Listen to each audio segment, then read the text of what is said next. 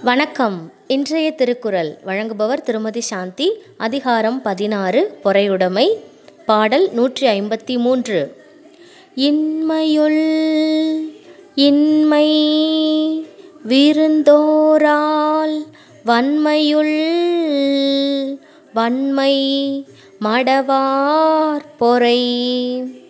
செல்லப்பிள்ளைகளா பாடலோட கருத்து வறுமைகளில் மிக்க வறுமை. விருந்தினரை வரவேற்காது இருத்தல். வலிமைகளுள் சிறந்த வலிமை அறவன்மையால் தீமை செய்பவரை பொறுத்து கொள்ளுதல். திருக்குறள் இன்மையுள் இன்மை விருந்தோரால் வன்மையுள் வன்மை மடவார் பொறை. இங்கே இன்மை என்றால் வறுமைப்பா. வன்மை என்றால் வலிமை. இரண்டும் வேறுபடுகிறது. ஒரே குரலில் அழகாக கூறியுள்ளார். ஓரல் அப்படின்னா தவிர்த்தல். மடவார் என்றால் அறிவற்றவர். இன்மையுள் இன்மை விருந்தோரால். வறுமையுள் பெரிய வறுமை எது? நம் வீட்டிற்கு வரும் விருந்தினரை சரியாக உபசரிக்காமல் இருப்பது. ஆனால் உபசரிக்க பொருட்கள் கூட இல்லையென்றால் மனமும் கலங்கி நிற்கும் வார்த்தைகள் வராது.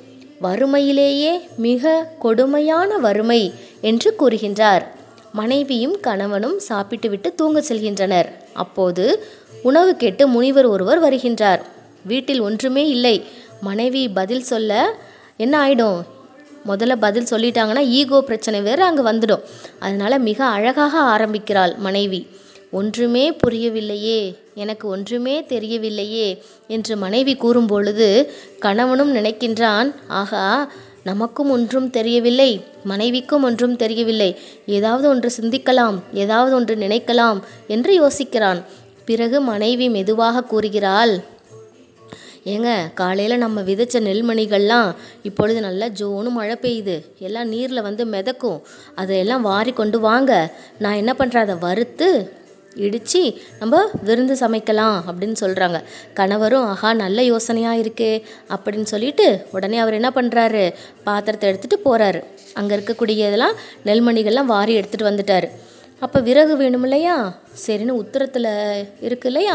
அந்த குச்சை எடுக்கலாம் அப்படின்ட்டு என்ன பண்ணுறாங்க அந்த நடு குச்சை வெட்டி எடுத்துடலாம் அப்படின்ட்டு போகிறாங்க அதே போல் அந்த விறகை எடுத்துட்டு வந்து விறகு வந்து நெருப்பு மூட்டி கொண்டு வந்த நெல்மணிகள் எல்லாம் நல்லா வறுத்து குத்தி உலையில் போட்டு அரிசி சமைச்சு அந்த முனிவருக்கு கொடுக்குறாங்க.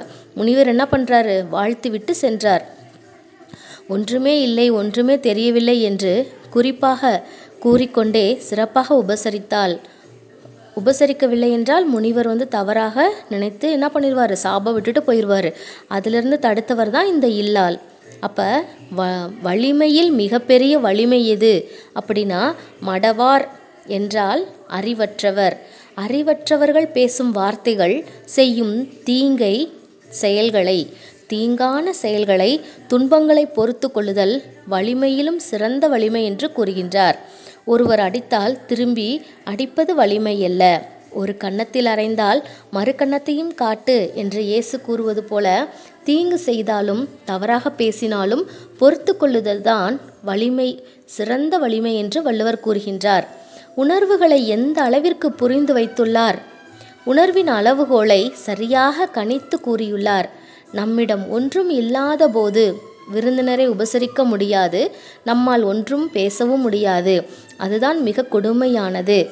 ஒரு மனிதனுக்கு வலிமை எது என்றால் முட்டாள்களின் கோபத்தை பொறுத்து கொள்ளுதல் உண்மையான வலிமை என்று இந்த குரலில் கூறி முடித்துள்ளார். நன்றி.